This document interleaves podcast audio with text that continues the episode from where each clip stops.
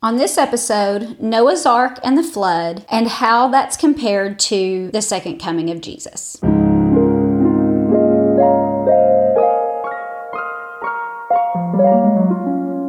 Hello, everyone, and welcome to Live Through Jesus with Courtney Gilmore. I'll be reading all the scripture references for you, so you're free to just sit back, listen, and absorb, or you can grab your Bible and read along.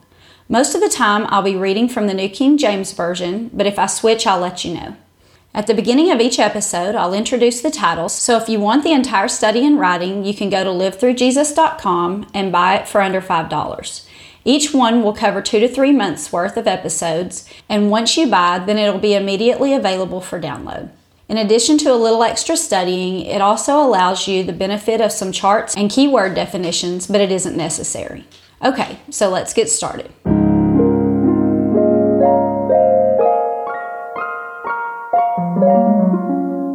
This is episode 7, and today we're going to be going over lesson 11 of the creation, corruption, and destruction study. Last episode, we read in chapter 6 of Genesis, and we talked about all of the people between Adam and Eve and Noah. And we also discussed how corrupt the world had gotten and that God was going to destroy the earth. And so this week we're going to be talking about that actually happening. We also discussed Noah and how he had pleased God and that he and his family were going to be saved whenever the flood came. So, this week, we're going to pick up there and talk about Noah building the ark and the flood coming. So, let's start reading in Genesis 6 13. It says, And God said to Noah, The end of all flesh has come before me, for the earth is filled with violence through them. And behold, I will destroy them with the earth. Make yourself an ark of gopher wood. Make rooms in the ark, and cover it inside and outside with pitch. And this is how you shall make it. The length of the ark shall be three hundred cubits, its width fifty cubits, and its height thirty cubits. And you shall make a window for the ark, and you shall finish it to a cubit from above, and set the door of the ark in its side. You shall make it with lower, second, and third decks, and behold, I myself am bringing floodwaters on the earth to destroy from under heaven all flesh that has got the breath of life in it. Everything that is on the earth shall die. But I will establish my covenant with you, and you will go into the ark, you, your sons, your wife, and your sons' wives with you. And of every living thing of all flesh, you shall bring two of every sort into the ark to keep them alive with you. They shall be male and female. Of the birds after their kind, of the animals after their kind, and every creeping thing of the earth after its kind. Two of every kind will come to you, and you will keep them alive. And you shall take for yourself all of the food that is eaten, and you shall gather it to yourself, and it'll be food for you and for them. Thus Noah did according to all that the Lord had commanded him, so he did. So we're going to stop right there, and we're going to discuss the ark just a little bit. This word that's used for ark, we usually think of it as a boat, and it is a boat, but no boats really have a covering on them. And so this was supposed to distinguish that it's not your regular kind of boat, it's the kind of boat that's going to be fully enclosed. So this word is generally used for like a coffin, or it's also used for the basket that Moses floated in whenever they were hiding him as a baby in the river. It's also used for the Ark of the Covenant, which was basically a chest. It was a box with a lid on it that they kept in the tabernacle. And so this is basically an enclosed boat. And God gives him the dimensions of this boat. He tells him exactly how he wants him to make it.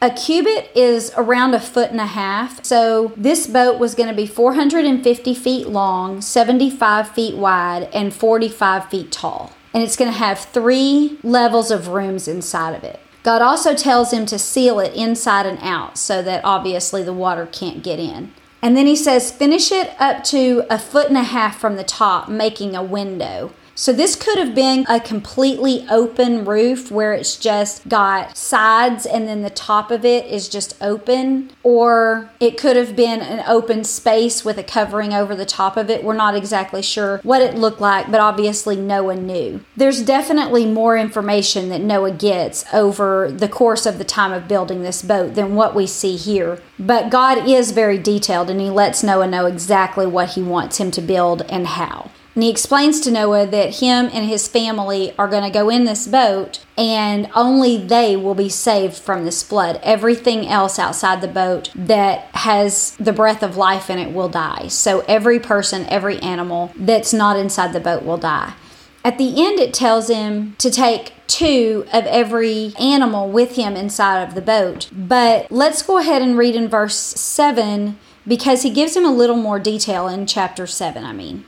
Then the Lord said to Noah, Come into the ark, you and all your household, because I've seen that you are righteous before me in all generations. You shall take with you seven of every kind of clean animal, a male and its female, two of each of animals that are unclean, a male and his female also, seven each of the birds of the air, male and female, to keep the species alive on the earth. For after seven more days I will cause it to rain on the earth. Forty days and forty nights I will destroy from the face of the earth all living things that I have made. And so Noah did according to all that the Lord had commanded him. Noah was six hundred years old when the flood waters were on the earth.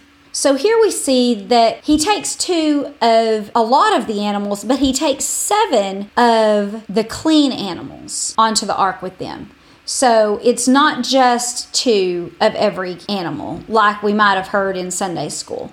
This is why, as adults, we talk about things like this because you're not going to explain clean and unclean animals and which animals got on the ark and which ones didn't and all of that to first graders. And often we just think we know this story and we don't go back and study it as adults. And there's things that we actually never knew once we go back and read these things as adults. Now, some Bibles say two pair of animals, seven pair. Some of them just say, like what I just read in the New King James Version, seven a male and his female, which indicates seven pair.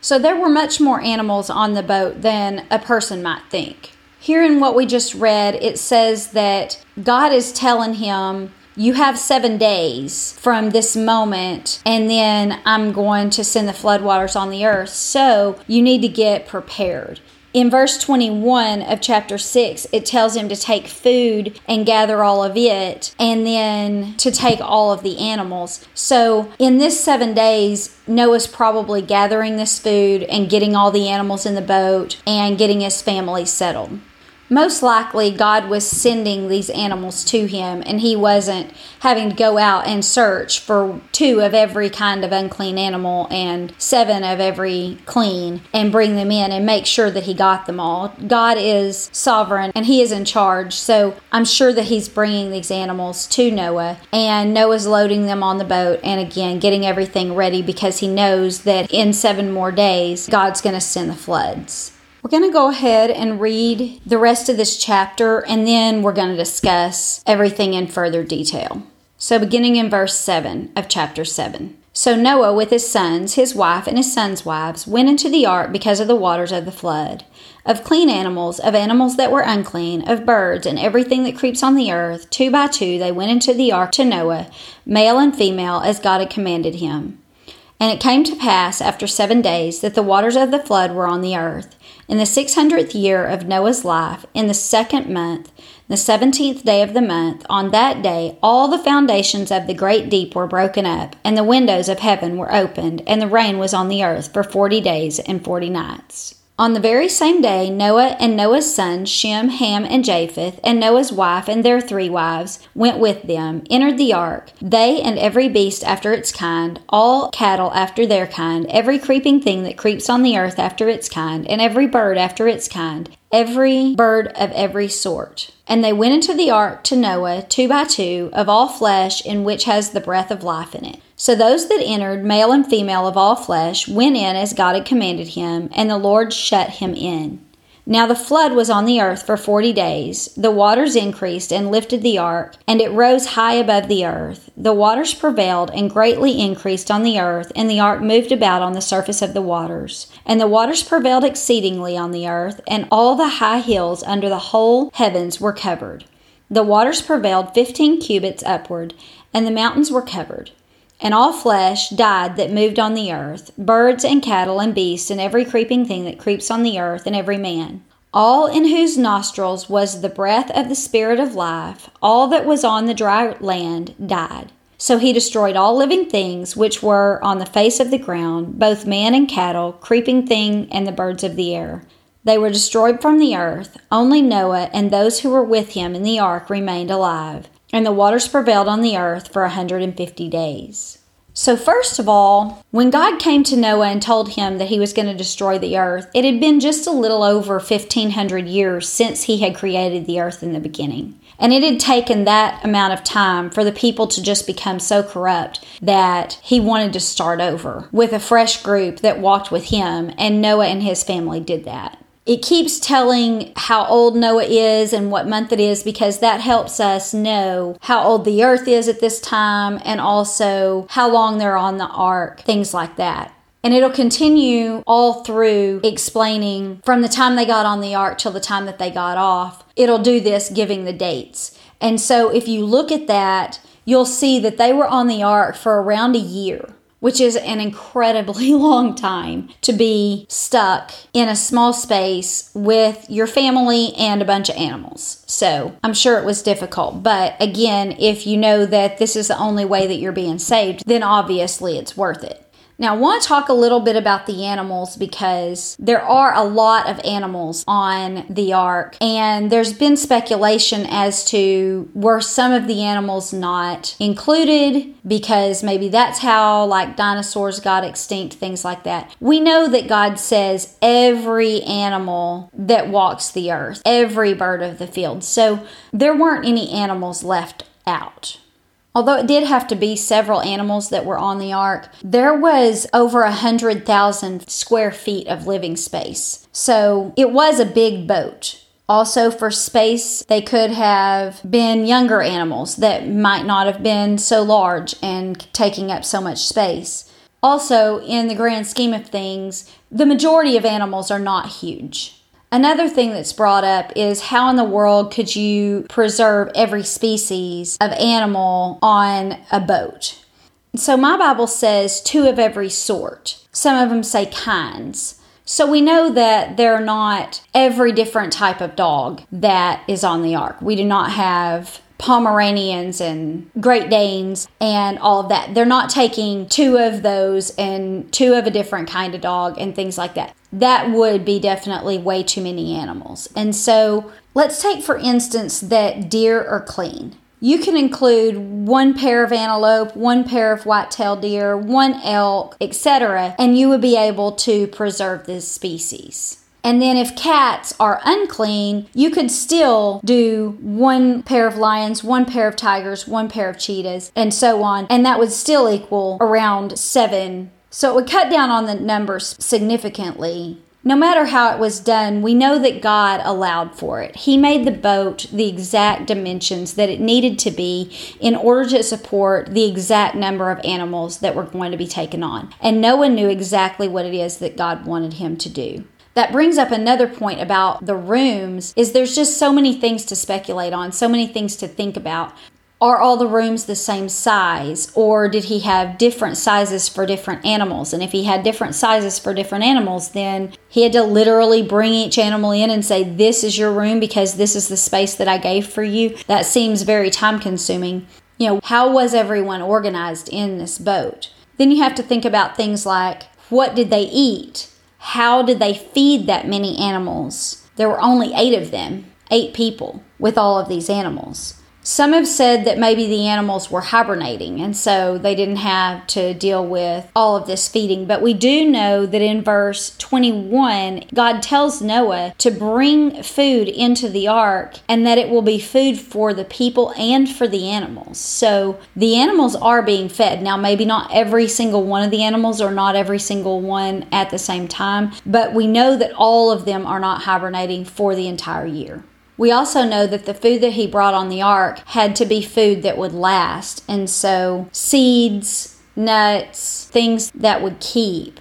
This brings up another point as to what did they drink? Because if you're eating seeds and grass and things like that, you're going to need something to drink. When God told him to design the ark, it does say that he left it unfinished up to a foot and a half from the top. And so it's possible if there was absolutely no covering on that that it was catching water that would hold about 380,000 gallons of water, which would give them a thousand gallons of water a day if that were to be happening. But also, we learn in chapter 8 that Noah takes the covering off towards the end, so that would take some design. But definitely, they had some way of catching water unless God just divinely made it where they didn't have to have it it seems if he allowed for a way for them to eat, he would also allow for them a way to drink. So, again, there's a lot of details that are left out of this that Noah knew and God knew, but the rest of us don't now it's kind of fun to think about just how all of these things worked, but also we know that we can't be certain on any of these things. We just know that everything was allowed for. It was all taken care of, however, they did it. One last thing would be how did they take care of the waste of all of these animals?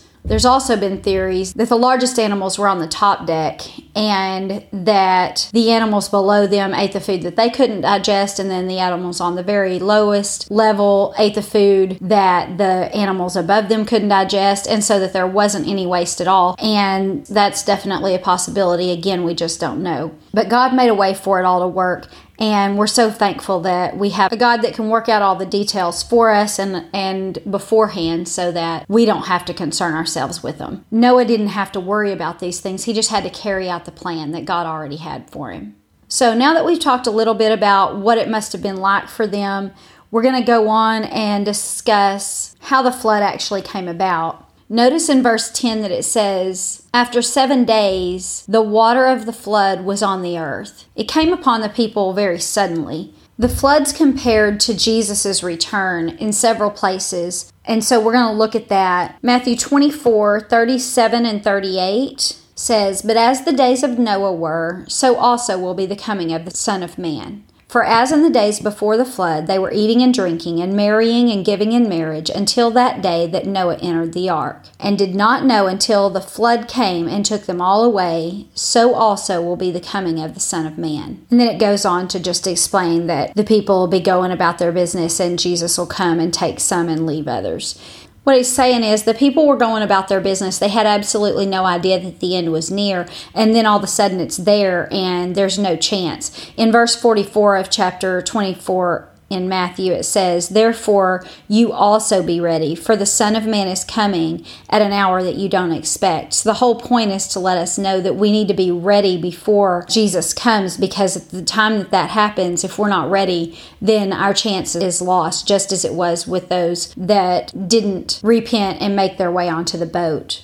God wants us to be the ones that have found the righteousness before it's too late. Also, notice in verse 11 of Genesis 7 where it says, On that day, all the foundations of the great deep were broken up, and the windows of heaven were opened. So, not only was it raining from the sky, but also the ground split open and water was shooting out from below the ground surface also. The volcanic activity would have mm. definitely changed the temperature along with the landscape. The animals would have been rapidly buried, and so that would have preserved them as fossils because they wouldn't have been exposed to the elements and decayed. All of them obviously wouldn't have been, they would have been buried. This is something also that the creation scientists use in order to explain why the earth looks as though it's millions of years old, but it isn't. Regular scientists are saying that these things would have taken years and years, but the creation scientists are explaining, well, they would have been rapidly buried. And so their fossils would have been preserved in a very quick amount of time. And then also, they look at the earth and how it has layers and layers built upon it, they believe, over millions of years. But also, if you had this rapid flood coming where it's cutting through parts of the earth and where mountains are being built and just all of the different things that would be happening, canyons that would be going through in a small amount of time. This would explain why it looks as though it's millions of years old, but it's not.